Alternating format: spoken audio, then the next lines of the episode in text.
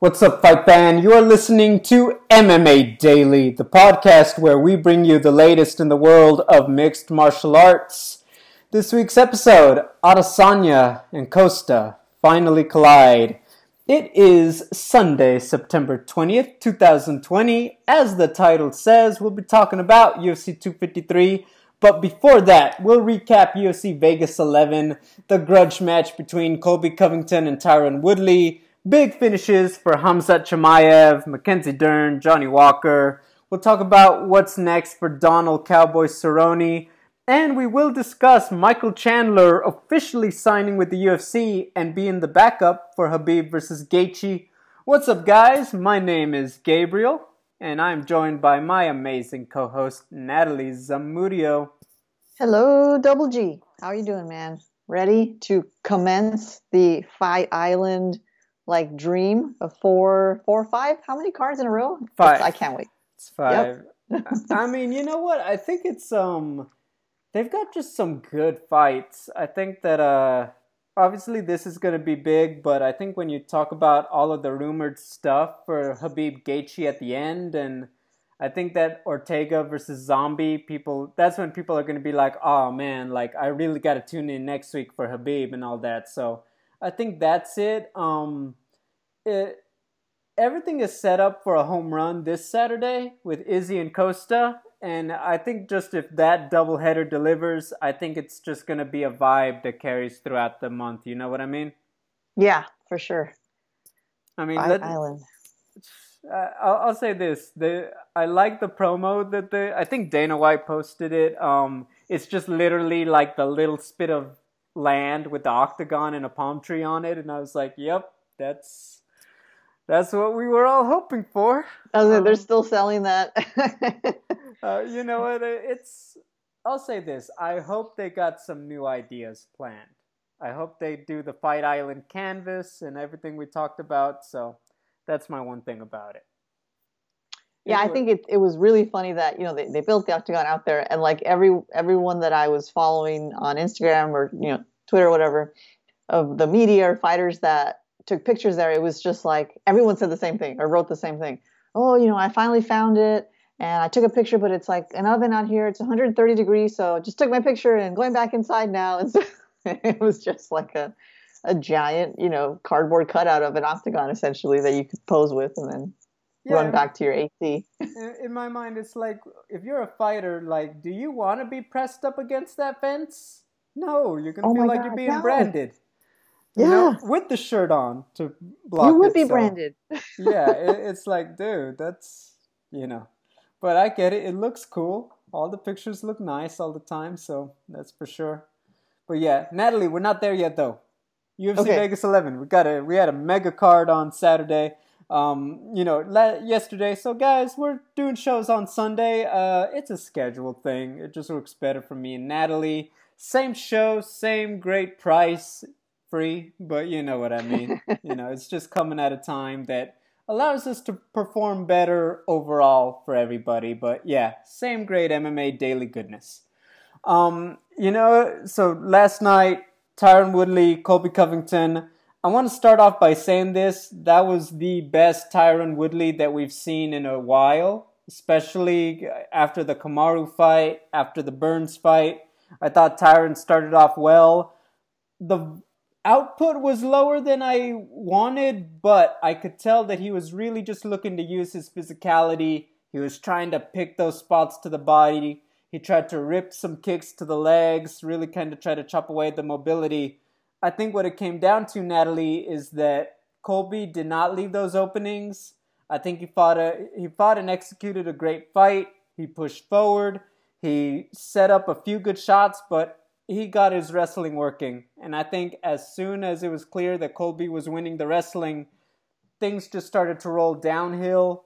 Second round was very close, but arguably you could also give that one to Colby. Um, and everything from there, I think one three, four, and five, you know, before it got stopped, that was really a wrap. So, yeah, I, I want to say that um, in terms of Tyron, I didn't think that he looked. He wasn't a. He didn't have the victim look out there. He wasn't, you know, like, oh my gosh, what's this guy still doing fighting? it was nothing like that. I think that he honestly just fought a very tough style matchup, and I think that he just um, he was outperformed. And yeah, could he raise the output? Yes, but then I'm not I'm not gonna sit here and say to you, oh, he looked bad in the first round. He looked solid, and I think short of burning all his energy with the output, that was the second best uh, strategy he could have employed. It's just Colby Covington. We're reminded for all of the the show he puts on for us. He is one of the best welterweights out there right now. Yeah, it's so hard for me to admit that because of the show, as you as you say, that he puts on. That's a nice way of putting it, by the way. mm-hmm. um, that it's just really hard for me to admit that he is um, very skilled, difficult to to like um, a puzzle, difficult puzzle to solve. You know, a skilled welterweight is a difficult puzzle to solve. I saw it a little differently than you, as far as the um, Tyron, as far as Tyron Woodley goes. So to me, Colby just owned him, even from even from the beginning. Now, the big takeaway though, with that in mind, is less about Colby's dominance and more about Tyron's decline. You know, that that's how I saw it. I didn't you know, hearing you talk about it makes me want to go back and watch the fight, honestly, because the way I, I walked away from it was feeling that Tyron, I didn't see much from him. I felt like he hardly threw any punches. He sort of seemed eager to be on the retreat. Well, not eager, but but wasn't fighting against it.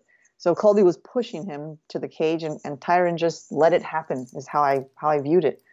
The whole time I was watching, I felt I felt confused because it seemed to me that Tyron like his heart wasn't in it and and you you you also alluded to that look you know the lost look that he had especially during the Usman fight it wasn't that bad you're right it was not nearly as severe but I I still felt that there was an expression in his eyes that that had a little bit of you know I'm not sure I want this anymore I'm not sure I want to be here anymore and that's fine he had an amazing career he was a great champion it's just hard to watch um, because when you look at his physique and you remember how he used to use his body so well I feel a little bit like just frustrated. Like, why can't he put it put it together? One and two, three and four, you know, whatever it is.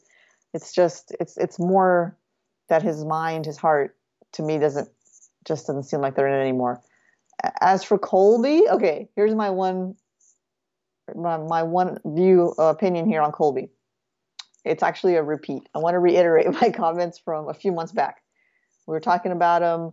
It must have been before his um, his Usman fight, and I, I, I said if his shtick, if he's going to stick to this shtick, right, the show, I think he has to work on his mic skills. And I'm pointing specifically to that interview, that post-fight interview with Jon Anik. I don't know how you viewed it, but to me it was cringe. It was cringeworthy because you could see him reading his lines. Like it was so obvious. There was a paper down below, or someone was holding a cue card or something. It was so bad. So my only note to Colby is memorize, memorize memorize mm-hmm. your, your lines because it it makes it even harder. Like if he was so if he was committed, truly committed to that character, I think people would maybe even hate him less. It would be more like the wrestling persona that he's trying to to um to take on. But because he's like in this middle ground where sometimes he does it, sometimes he doesn't, and you can you can see the wheels spinning in his brain when he's like, "Oh, I have to be mean right now. I have to say something about Tyron Woodley being a terrorist, and I have to really commit to saying he's a communist. Like, you're gonna say that really polarizing stuff, you know. I don't know, man. I'm surprised Just he got commit. away with saying it. To be honest, uh, I Dude. feel like look, I, I was listening to that, and then I'm like, if we were in NBA and you had one of those guys who, who's winning in the playoffs say that, CNN would have been all over it. You know what I mean? This would have been uh, all over the place.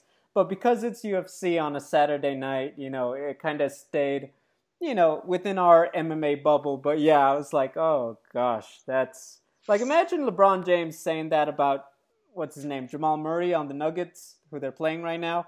Yeah, uh-huh. boy, oh boy, imagine that what would happen. So it's incendiary, and and you know I don't know who the reporter was that was kind of pushing Colby, kind of saying like, "Are you sure you want to stick to this? Are you sure you want to commit to calling Tyron Woodley a communist? And can you explain why you feel that way?"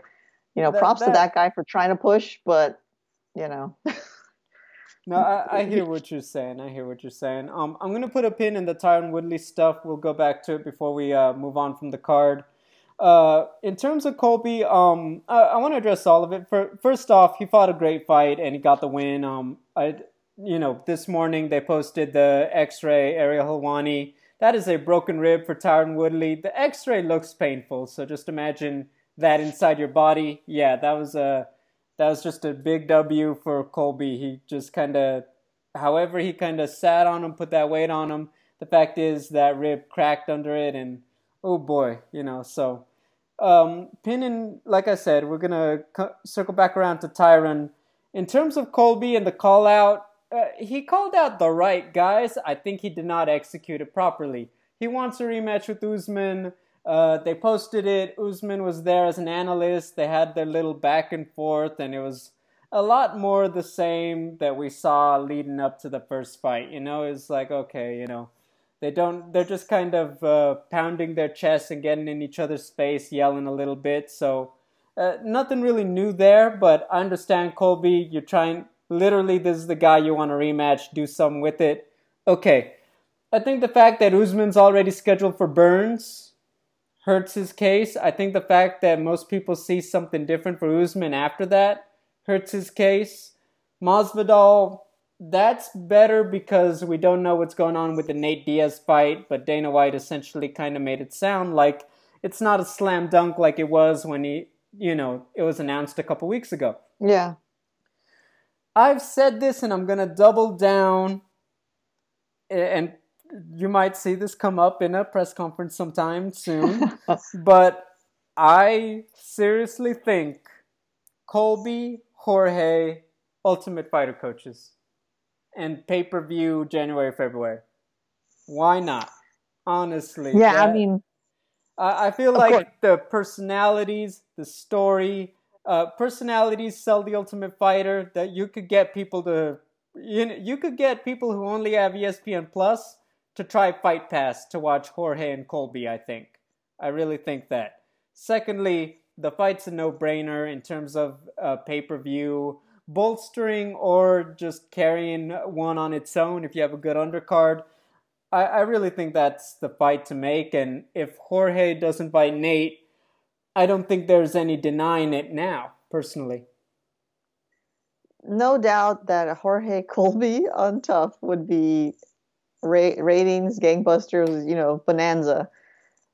It would be, I think, going back to what I was saying about Colby's mic skills, I think it would be a challenge for him to be on for such a long period of time. Now, of course, you know, they're not always being filmed and you know, there's breaks and stuff, but I think that in real life, facing someone like Jorge Masvidal over and over and over again, I think he's gonna get a little tongue tied. So I would definitely be interested to see that of course, the fight, as Colby himself describes it, you know, friends become enemies. That's that's a that's a great uh, headline there. And who doesn't want to see it? Colby. I don't know what his fan following is, but based on it's got to be strong, right? The president of the United States is calling him, and I think people who support the president sort of support whoever he supports, right? So I think his I would suspect that Colby Covington would have a large fan following. Jorge Masvidal has a big one as well. So on paper, right, this makes perfect sense. Lots of eyeballs, lots of money. My only hesitation is like I kind of feel the way Jorge Masvidal has indicated he feels about this and probably would feel about this being booked is like, why give this guy the platform? Why give Colby the attention? But uh, you know, that's that's like irrelevant, right? In the fight game, the prize fighting game um, it makes money and it's going to be a good fight. So sign me up is I guess where I where I end up here.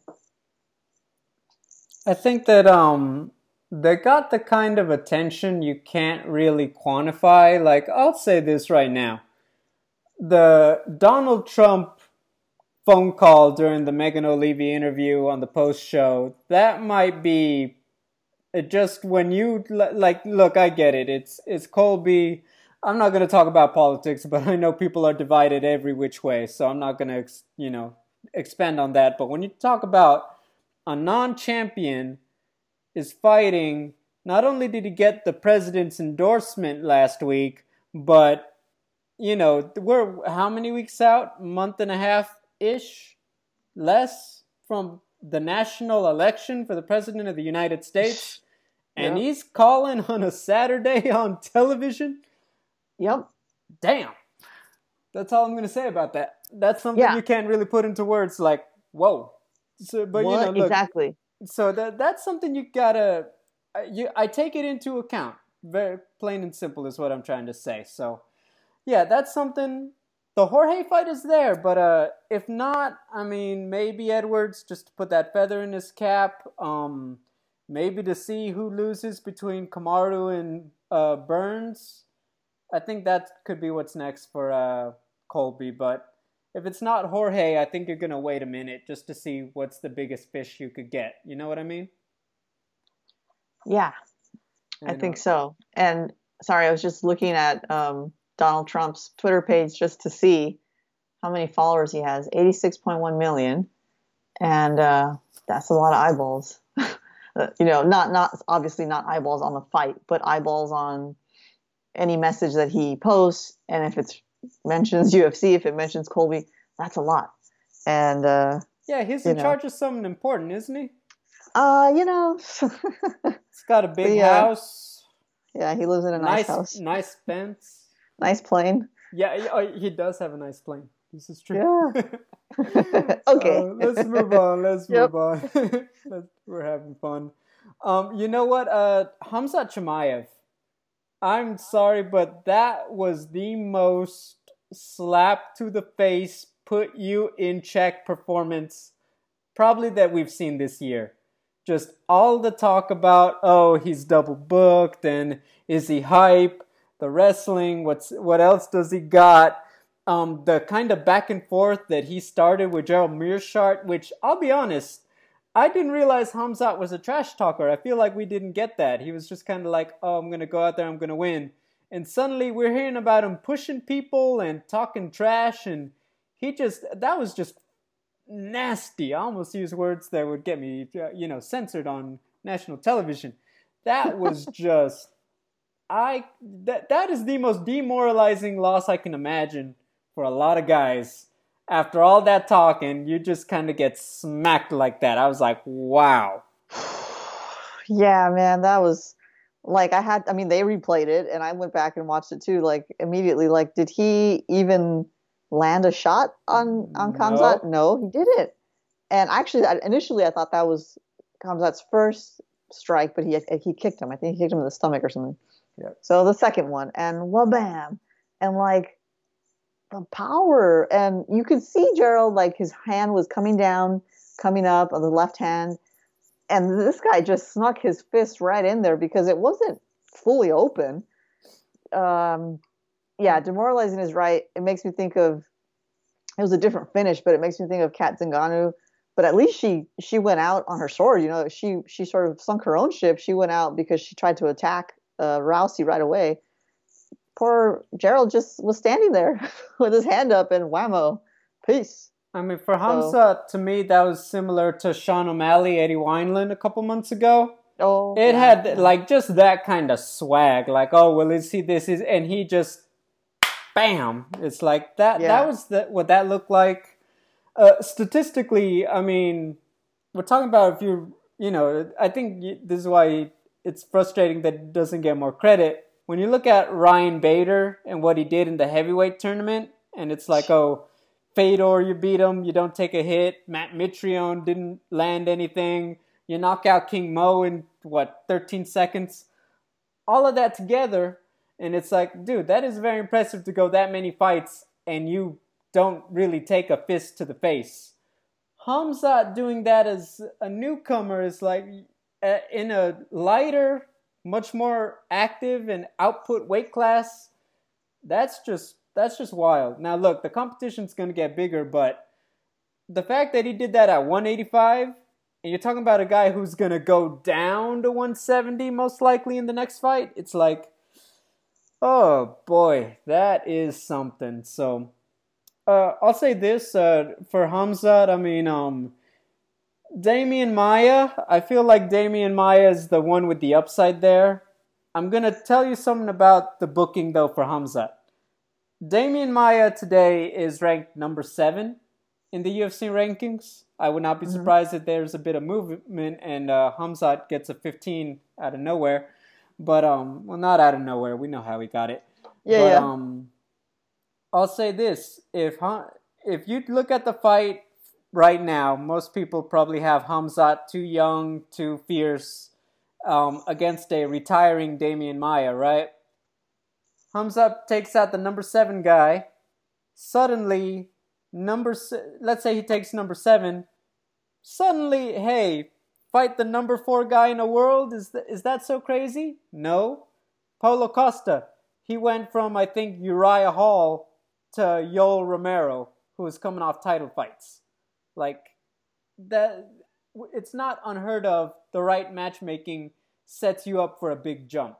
So I think that if you're Khamzat, hey, you take out a top 10 person, the right top 10 person, and suddenly we're putting you in a big fight and all the all the selling points make sense. Yes, he hasn't look, I'm not saying he's out there beating a Colby or Leon Edwards, Jorge Masvidal, but in terms of the numbers, well, you wanted him to fight a top 10 guy, we just gave him number 7 in the world. Check the box yeah, I mean, is there a date on that already? Because I know that's what was sort of upsetting.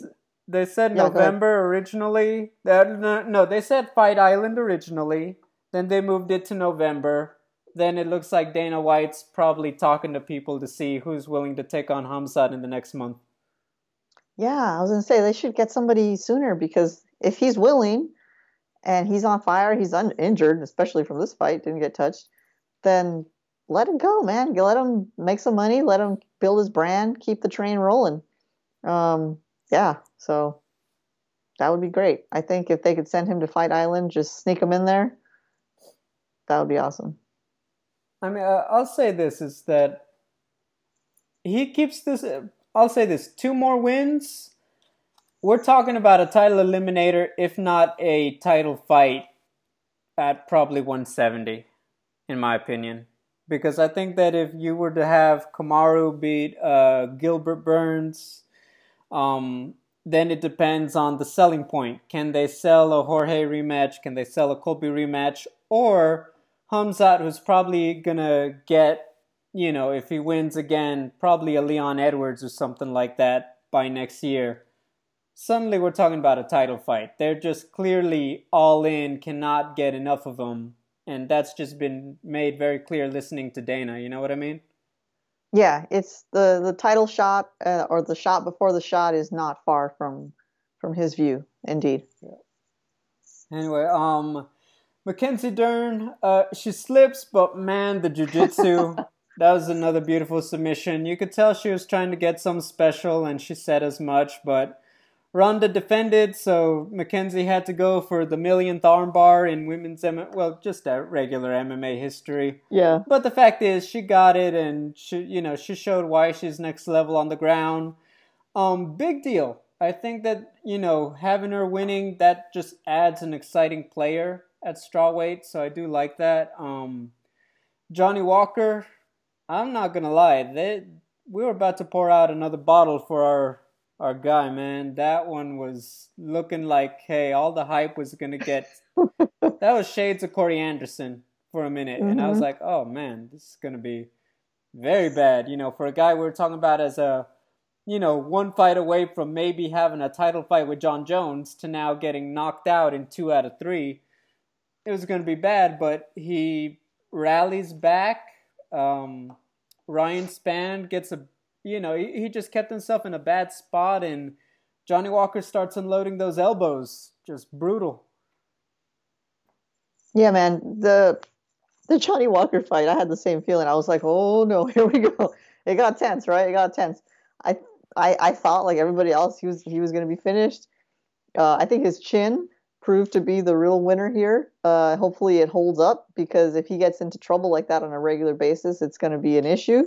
But uh, it gave it gave it gave Johnny a chance to find his opening, and yeah, those those elbows, man, hammer fists, they're they're vicious, punishing, um, and I think we were all happy to see how he celebrated at the end. Just a nice little sit seat down on the canvas there, going zen. So that was great.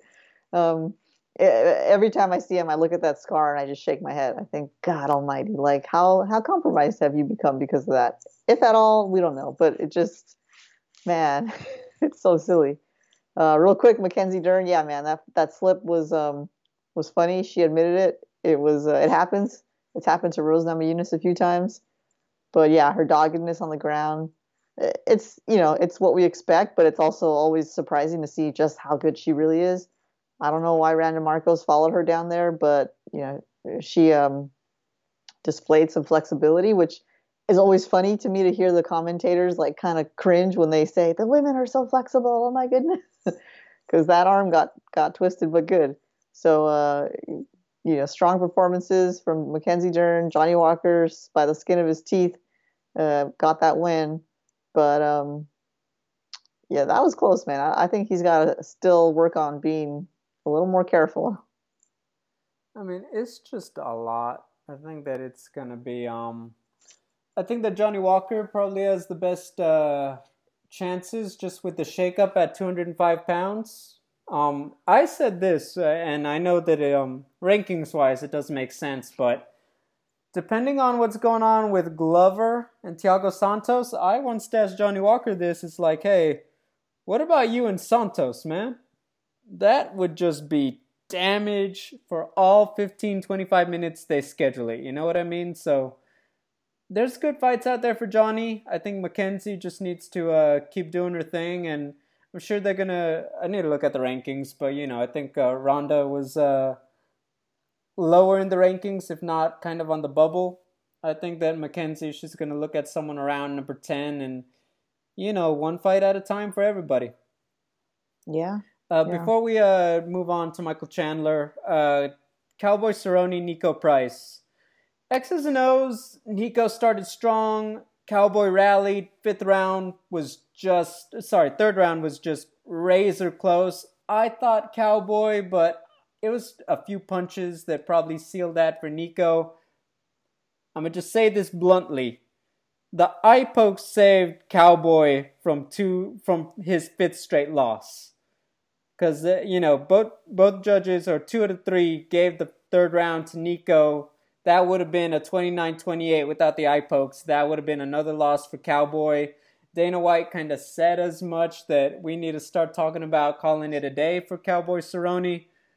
I mean, any thoughts on the fight and just what's next? And I want to say this Cowboy, you know, when you talk about like, oh, he's taking so much damage and the fight with Gaethje and Tony and Conor, you know, he was kind of not durable. He took some damage and he came back in the that fight.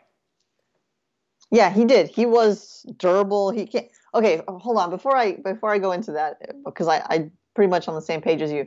You talked to him, right? Did did and I I think I just missed it. What was his reason for fighting at welterweight? Because I thought he was done with the uh, with the big boys. He said that's just the one that they you know sent over. It's like welterweight, lightweight. It's like just like that's what they gave me, and that's why I want to fight. Okay. All you right, know, fair enough. I mean, he's just wired that way, you know. He's cowboy, yeah. He's like, all right, fuck it. Okay, excuse my language, but okay.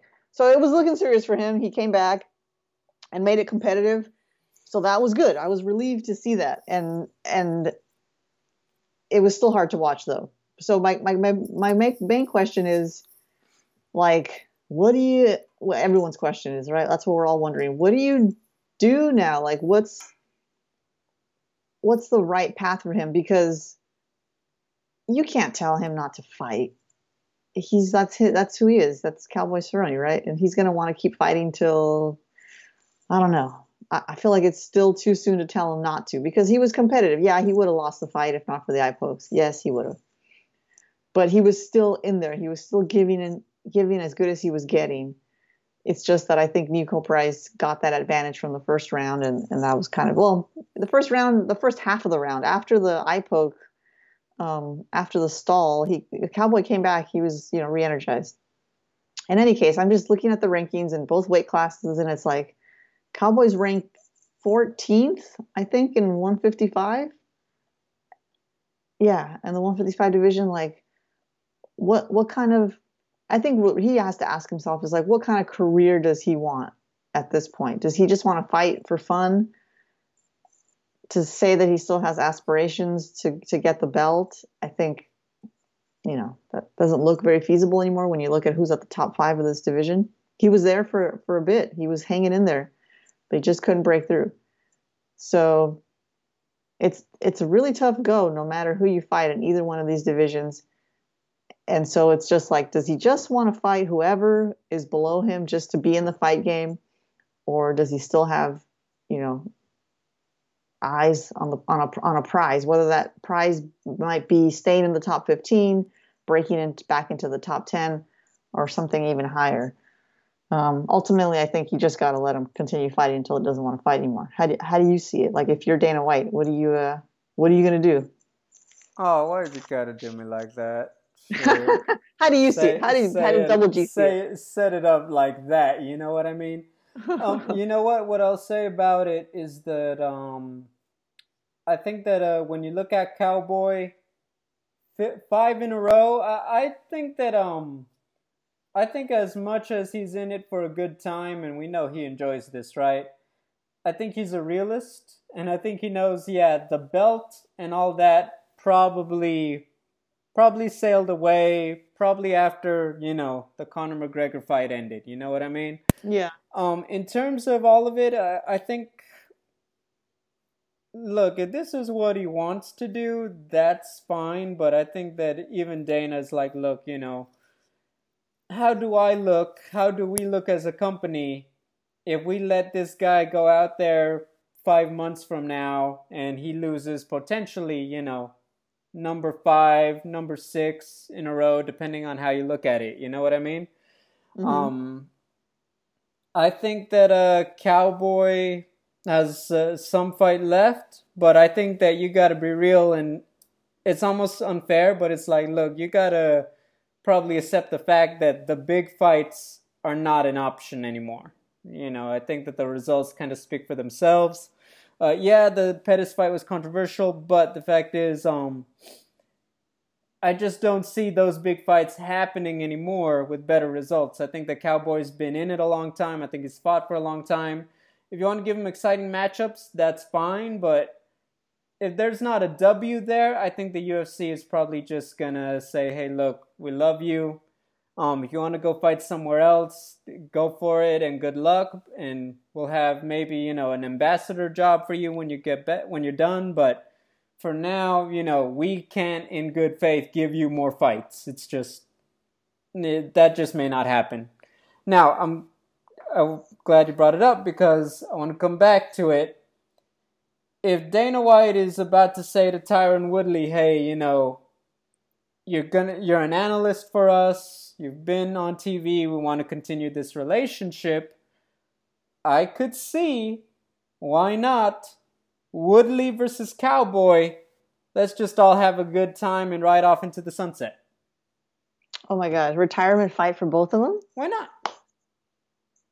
I mean, uh, fun yeah, fight makes not? sense. They both compete well. Yeah, they do. They do. I uh I would. I mean, of course, I'm gonna watch it if that's if that ever happens. It just seems kind of kind of like a tough pill to swallow if you're both of those dudes. It's just like, all right, we're done, but we're gonna finish. We're gonna walk off into the sunset together.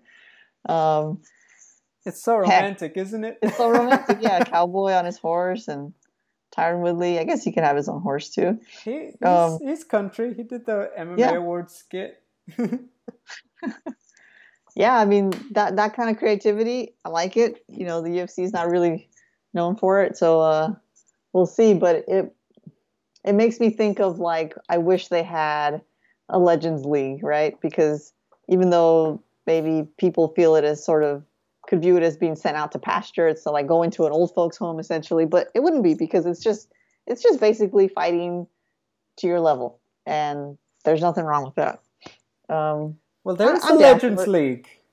Tyson and Roy Jones, two months from now. That's right. So yeah, I mean, we see it, right? Bellator did a couple of those fights early on with Scott Coker uh, came yep. on board, and um, they're fun. They can be fun, and these guys are definitely still in it enough to make it. It's like Big Three basketball, you know. They're still in it enough to make it exciting. I mean, it's it's one of those things like uh, I don't like it because it's like, look, these are two guys who have really given a lot, and I think it's just the fact it's like, hey, you know, it's not me to say like, oh, this is done, that's done. I will. What I will say though is to lay out the scenario. Um, is that hey, you know, without the results, without getting the wins, at this stage of their careers, it is hard to be like, hey, let's um, you know, let's gear these guys back up for another run. Is what I'm saying. There, yeah, there is no, there is no yeah. another run with for for for these guys right now, and that that's the sport. You know, it's no no knock on them. It's just what happens to everybody. Yeah. In the fight game or not, you know, at some certain point, I'm not going to be able to, uh, I don't know, run up the stairs like I do now. So our time comes. The time, our time will come for everybody. I don't know what you're talking about. I'm gonna be that hundred year old guy telling, "Come on, catch up." Yeah, I, w- I want to be that, that with, with my rolling oxygen tank. Now you gotta get a backpack. get backpack. up here. Get the backpack. Okay. yeah. Anyway, good stuff. It was a great fight. Great night of fights on Saturday. Yeah. Um, let's talk about the big news, huh? Michael Chandler is officially with the UFC and he is the backup for Khabib versus Gaethje. So that news came out last Thursday. Chandler leaves as a former three-time Bellator champion. Um, I forget exactly where he's at, but essentially it's him and Patricio Pitbull. They are split with like most victories, most championship fights, most championship wins, among other stuff in Bellator. Um, quite frankly, Michael Chandler statistically, he can't really build a better resume in Bellator anymore. Um, I'm sure you know the prospect of getting the belt back and all this was on his mind. I'm sure PFL and one championship crossed his mind, but I think that if you look at the MMA world today, it was always going to be UFC or Bellator. And I think that if those opportunities were going to be there, I've talked to Michael Chandler about this before, and it's like, you know, I got to do what's best for me. If you think about it, the fact that they're saying, hey, we're signing you to be the backup for the lightweight championship, we're not having you fight, you know, the top six or seven guy. You are coming in possibly to fight number one. I think that says a lot, and I'm sure that was the deciding factor that moved it along quickly. You know what I mean?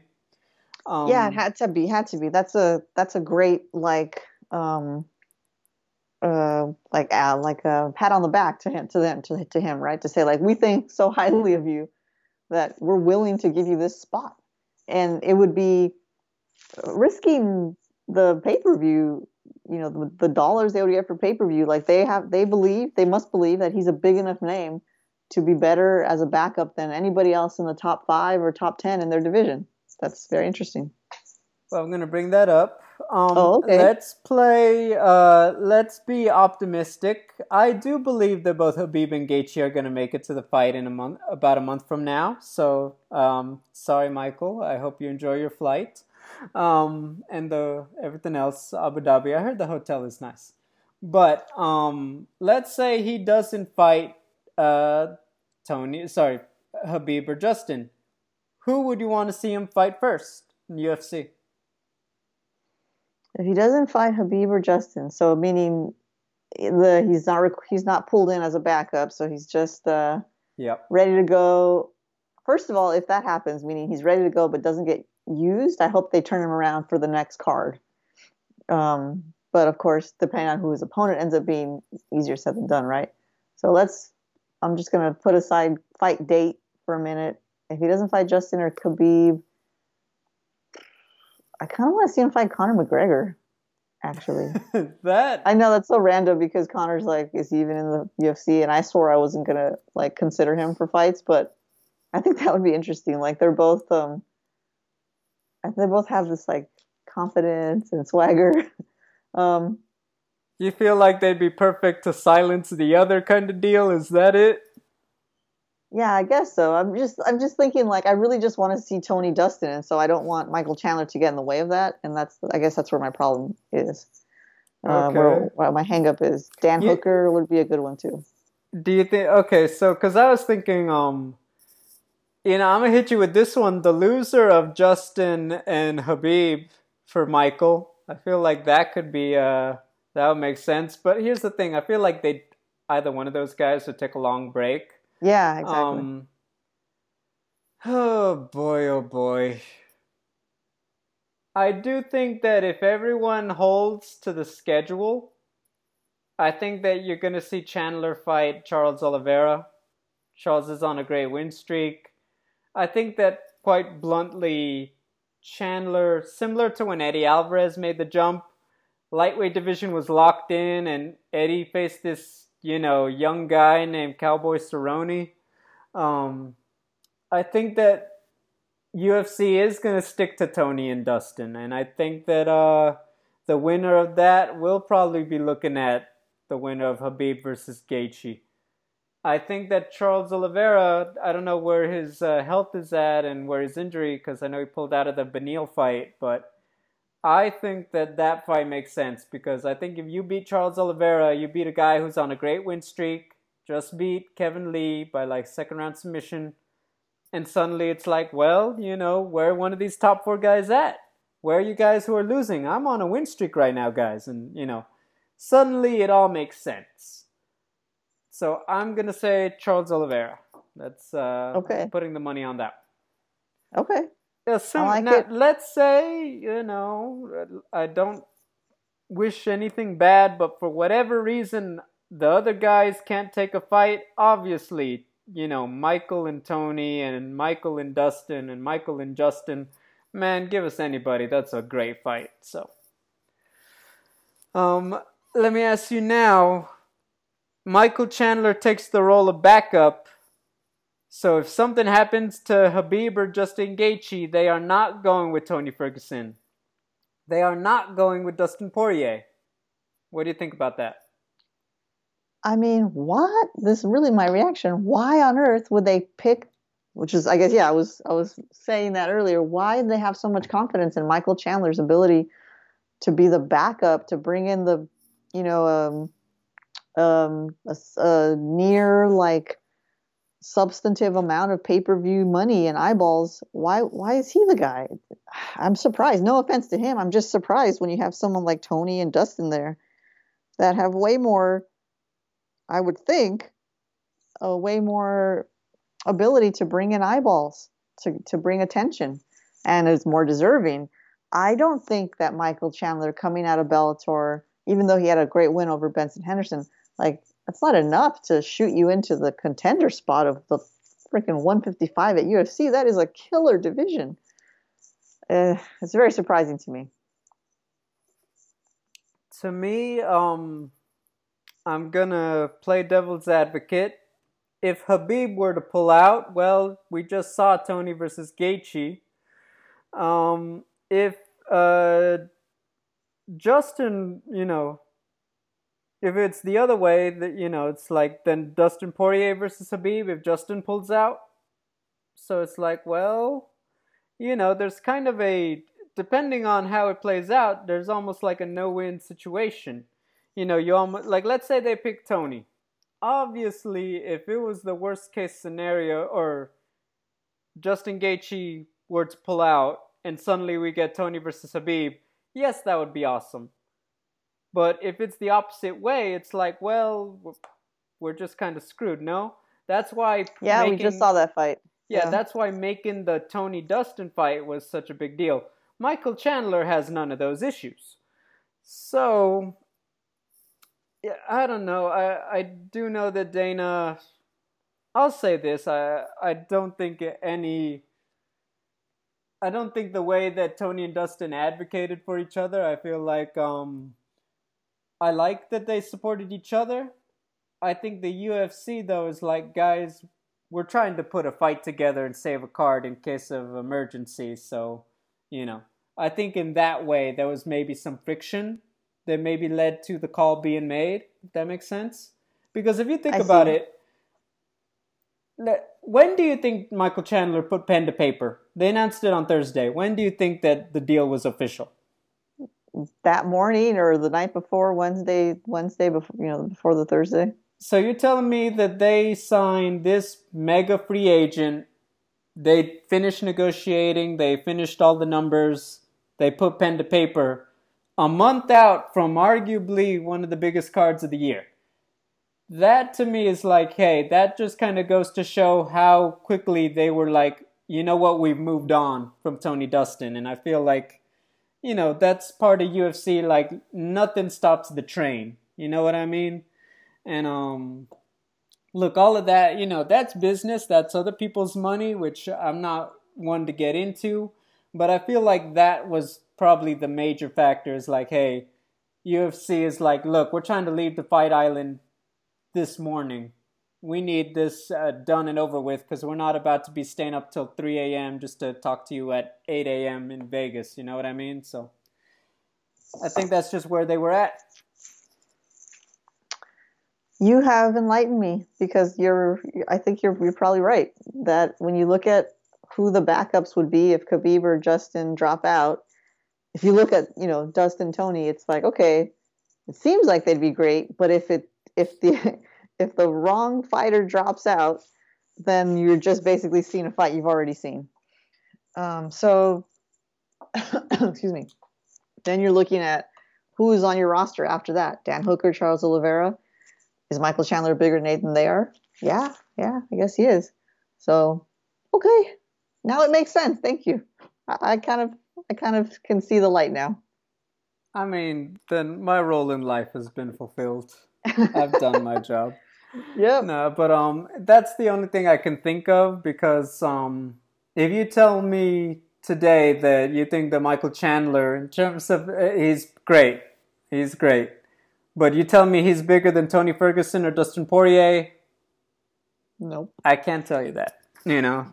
But look, he's in UFC, win the fights. That can change very quickly. Yeah. Did you hear about this guy named Khamzat back in March? I sure didn't. now nope. he's, you know, now he's like Law and Order SVU. MMA Daily.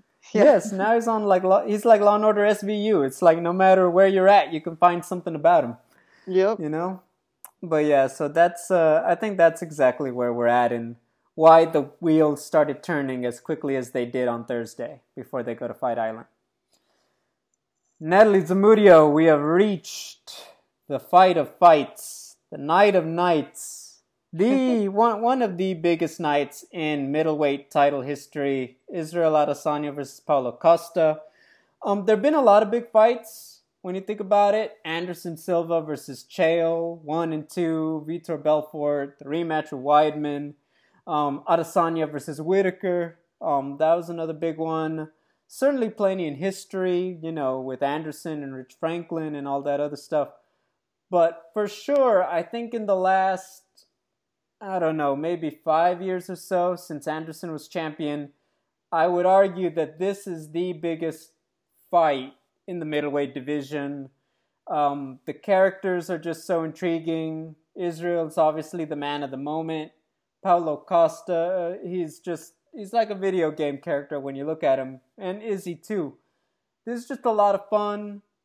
I wish we didn't see them being friendly this morning because I, I like the beef, but I'm sure they're gonna put it uh, back the mask back on this week. But um, yeah, this is just that fight. It's gonna be good no matter how long it lasts. What are your thoughts? Yeah, as far as the video goes, yes, I agree. It was like, oh, they're shaking hands, but there was some tension in the air. You know, with the with they both had those like um, they call them gaiters, right? The masks that you wear that are wrapped around your whole neck. There was tension in the air, so I think that we can still hold on to that. Um, but I, uh, I mean, whew, this is the fight we've been wanting to see. Paulo Costa, when you when you put them up side by side, it's like those two physiques don't belong in the cage together, right? Like you you'd think that they would be they should be fighting different in different weight classes, but nope, they're uh, they're in the same. So I'm looking forward to seeing how much matrixing Israel Adesanya can do. I think that's going to be the key to his victory and in doing so, causing Paulo Costa to fatigue and um, being able to either take advantage of that with points, like by point fighting him, or weakening him enough, his resolve, his stamina, that he can hurt him with with some punches or kicks. So that's uh, that's sort of how I see that going. Um, but you know, I'm also curious, like how okay, you know, Paulo Costa has been kind of jabbing at Israel Adesanya a lot. How much is that bothering Adesanya, if at all? Um, and if it's going to be contentious once they get in there, that's what was on my mind before, I should say. But then that video came out, and it's just kind of like, oh, whatever. But um, with Adesanya, I can I can sort of tell that he's he's a gentleman enough. He's not going to be a, a like a knucklehead about it in public and try to start a fight. He knows where his bread is buttered, and he's going to save all his real energy for the cage. And so I think that has a lot to do with why they were so cordial to each other. But the, in the eyes, you could see there was a there was some serious business going on there. How do you uh, how do you think Costa's going to stand up to Adesanya's like movement and evasiveness? Oh, I feel like we've been waiting all year to finally talk about this, man. Um, you know what? Uh, to me, the biggest thing about it is um, how does uh, Adesanya fight Costa compared to other guys? So we've seen against Robert Whittaker, you get at him and he gets going. Adesanya is like an assassin. We saw against Yoel Romero, you know, if he finds, you know, Costa's trying to get him to come to him and save some energy, suddenly it's a different fight because suddenly mm-hmm. Paulo Costa pushes the pace a little more in a few moments. We're stealing rounds and not really having too much engagement. For my money, the way this fight plays out is a lot of stick and move from Adesanya. I think that um the biggest key is don't linger in the pocket, do not plant your feet when um, when Paulo Costa's moving forward. You got to really pick your spots. You got to force Paulo to get out of position because that's where Adesanya is going to be the most lethal. In a straight short range battle, you are essentially giving Paulo Costa all the chances to win that fight. Now, if you're Costa, I think the big thing is uh, leg kicks, footwork. Leg kicks, footwork Every time Izzy feels like he wants to sit there and set up his punches, you really got to just rip those kicks and to the calf, to the thigh. Make him feel like he, you know, can't move around. That's going to slow him down. That's going to help you corner him in the cage. And really, you get him up against the fence, you just rip to that body, you know. Don't try to knock him out. Just really start to do damage. And that's how Paulo Costa is going to pull off a big upset, in my opinion a fight like this, I don't see it coming down to, oh, you know, some guy landed the big punch in the middle of the octagon. Um, I think it's to come down to a methodical breakdown, opening setup. I don't think it's to be wild. I think it's to be control chaos, but the offensive output on both guys is what makes this fight so epic. So that's what makes it so good. Is it that time, Natalie? I think it's that time. Yes, it is. Is that time? Are you sure? Mm-hmm. I believe it is that time, Double G. Ladies first. Who do you got? Okay, I'm going to pick the winner of the fight. No, Israel Adesanya is my pick, and I think he's actually gonna win by decision. I think he is gonna be able to stay out of range. He'll get he'll get he'll eat some punches for sure. I think both sides are going to get wobbled, get stunned, but they're going to stay with it. The difference for me is I think Paulo Costa is going to run out of out of gas, and so he may not be able to get knocked out, but he's not going to be able to to knock anyone out either. Uh, so I think Adesanya is going to win by points. Stay loose, stay evasive, land when necessary. Uh, your point about the leg kicks from Costa, that's definitely something of concern. So Adesanya is really going to have to be on his bike, and uh, I just think there's no way that that Costa can last, you know, five rounds trying to chase someone like Israel Adesanya down. So Israel Adesanya wins by decision. Oh boy, oh boy, oh boy, oh boy. Yeah, I'm with you. Israel Adesanya for the win. I think that um, yeah, the cardio. I think to me it's just gonna be about Israel taking the initiative. I feel like he always steps up to these big moments, right? Whittaker, mm-hmm. uh, Derek Brunson. I think the key for him is just when you get Paulo out of position, you really got to let it go. You really got to put some extra pepper on those shots, whether it be the direct hit, the counter, whether it be the kicks, uh, you know, you're going for a head kick or something when Paulo's out of position. Just really let it go. And I think that's what's going to be the difference. I think he does that. He's able to really um, just do the damage he needs that'll wear down Paulo. Because I think that if Costa isn't getting those exchanges like everybody else has given him in his UFC career, then it's all going to start going the way of Israel Adesanya. And Costa, very strong, very powerful, very good. I do also predict if he doesn't get his offense going, suddenly the gas is going to run out twice as fast. And I think that's going to be a real key in this fight. Yeah, all right. So do you think, you, you say it's going to decision as well? Fourth round TKO. Oh, okay. For Adesanya. Last like style bender. Mm-hmm. Okay. Same page, but not the same book. no, that doesn't make any sense. it's okay. Uh, we, we agree. That's what matters. We agree he's gonna win. That's all that matters. Why? Yeah. hey, why are you acting like we're done? We got one more. Dominic yeah, I know. Reyes. one more. Versus... I'm not done. I'm not done. uh huh. I think you forgot. Dominic no, Reyes and Jan Blachowicz. Dominic Reyes versus Jan Blachowicz for the light heavyweight championship. It is a new era. We are post Jon Jones officially. Um, you know what? Uh, I think my thing is that if you're Dominic Reyes, you kind of gotta you gotta have an encore performance.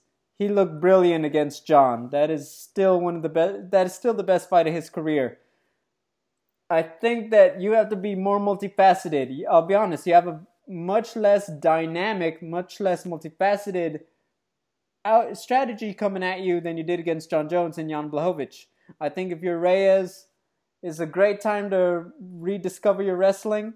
It's a great time to use leg kicks. It is a great time to get on the bike. Um, I think that if he learned anything from the Jon Jones fight, it should be, you know, do not try to empty the clip chasing him down. I do think Dominic is faster than Blachowicz, and I think that's going to be a big key. But Jan is a very tough guy to put away. I think in the last few years, only Thiago Santos did it. So, if you're Reyes, pick your spots, rip the leg kicks, try to take him down. Similar to Colby Covington. But do not try to get into a wild exchange if you feel like you have him hurt. Don't just try to blitz if he's still pretty fresh. I think that's a big thing because I'll say that in the pocket, Blachowicz is more dangerous than Jon Jones. And I think that that's a position that he was, Dominic Reyes was very strong in in the Jones fight. You have to fight Blachowicz a lot uh, differently. Still winnable, but then on the other side, with Jan Blachowicz, I think the key really is um, push forward, kicks, body shots. You got to take all that wind out of his sails. You got a guy who's trying to go out there and prove he's the uncrowned champion. You just got to go out there and fight the fight if you're Jan. I think you go out there, um, calf kicks, just really set it up. He's got beautiful striking. He's well conditioned himself. Disciplined defense. Keep pushing forward that's how Jan Blachowicz wears down Reyes for a unanimous decision. And you know what? I'm going with Polish power. I got Jan Blachowicz for the win. I think he's just going to catch Dominic Reyes. Ooh, okay. Second round. Second round. Wow. I'm sorry. Wow, I got wow, a little pumped up there. Go for it. no, no. I jumped I'm the gun thrilled. a lot. I'm thrilled to hear that. Okay. So, um, um, short and sweet because you you laid it out beautifully. Dominic Reyes for me needs to stay patient. Uh, Jan Blachowicz needs to um, push forward the pressure, and then it's a matter of you know who breaks first, right? So I actually I don't see it going your way the way you're you're predicting. That would be exciting, but uh, I think Dominic Reyes is. I, I'm predicting two two five round fights that go to decision. So I think Dominic Reyes is um, is going to win by decision. I know that sounds crazy even when I say it out loud, but I think that's going to happen. Um, side note on that, I do think it must be a little frustrating. You pointed out, uh, you know, he had that great fight with Jon Jones. I thought he won. A lot of people did. A lot of people didn't. It's one of those, you know, that gets split on. But it must have burned him a little for Jon Jones to vacate the belt, leave the division, and Dominic Reyes never got his shot at redemption. On the other hand, you must think like, okay, that monkey's off my back now. I don't have to worry about training again to beat someone I feel I already beat. I can just move on with my life. So a little bit of breath of fresh air in that same in that same scenario. Um, that being said, these guys are both killers. They're very dangerous, and I still think Dominic Reyes is going to be able to keep his pace, you know, dictate the pace, land punches, land kicks, and and stay just a little bit on the outside, enough to to win by by decision. Um, I don't know what they're saying. You know, they're probably both saying they're going to knock each other out. That's what they like to say. But uh, that's where I'm going. Not as exciting as yours. And so if I'm paying 60 whatever dollars for the pay per view, I think I'd rather see your outcome. But, you know, we'll have to wait and see for Saturday. Yeah, what do you mean if you're paying? What's up? No, no, no. I'm, pay- I'm okay. No, hold on, hold on. I'm the dork who pays for every single pay per view with full full price. But I suspect there's folks out there who have ways of not doing that. What? Um, and so just you know, just the things I hear. This is However, a, this is a thing. I don't know, man. I really don't know. I'm not cool enough to know. But um, I'm paying full price, like always. I probably pay double. I don't somehow I probably find a way to pay for it twice. I'm giving you a hard time. All right, I mean, I think we're pretty squared away on that one. So you got we're our agreement. Um, we both have Adesanya in the main event. We've got a a split. Natalie's got Dominic Reyes. I've got Jan Blachowicz in the co-main. It's gonna be a great night of fights. And then, of course, next week we stay on the island for a big bantamweight clash: Holly Holm versus Irene Aldana um, Aldana, sorry.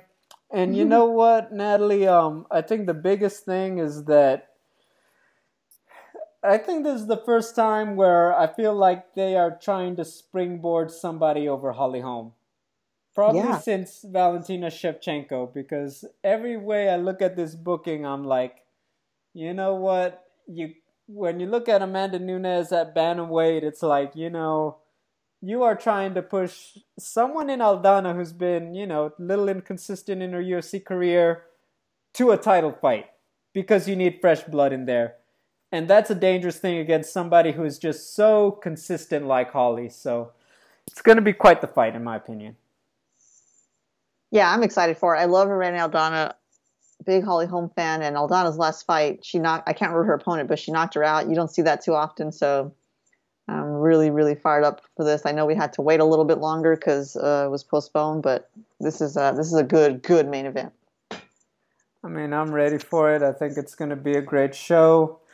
Natalie, we will be back next week to recap everything. We are going to Fight Island in spirit, um, but it's going to be a lot of fun. So, guys, thank you for listening, and we'll be back next week.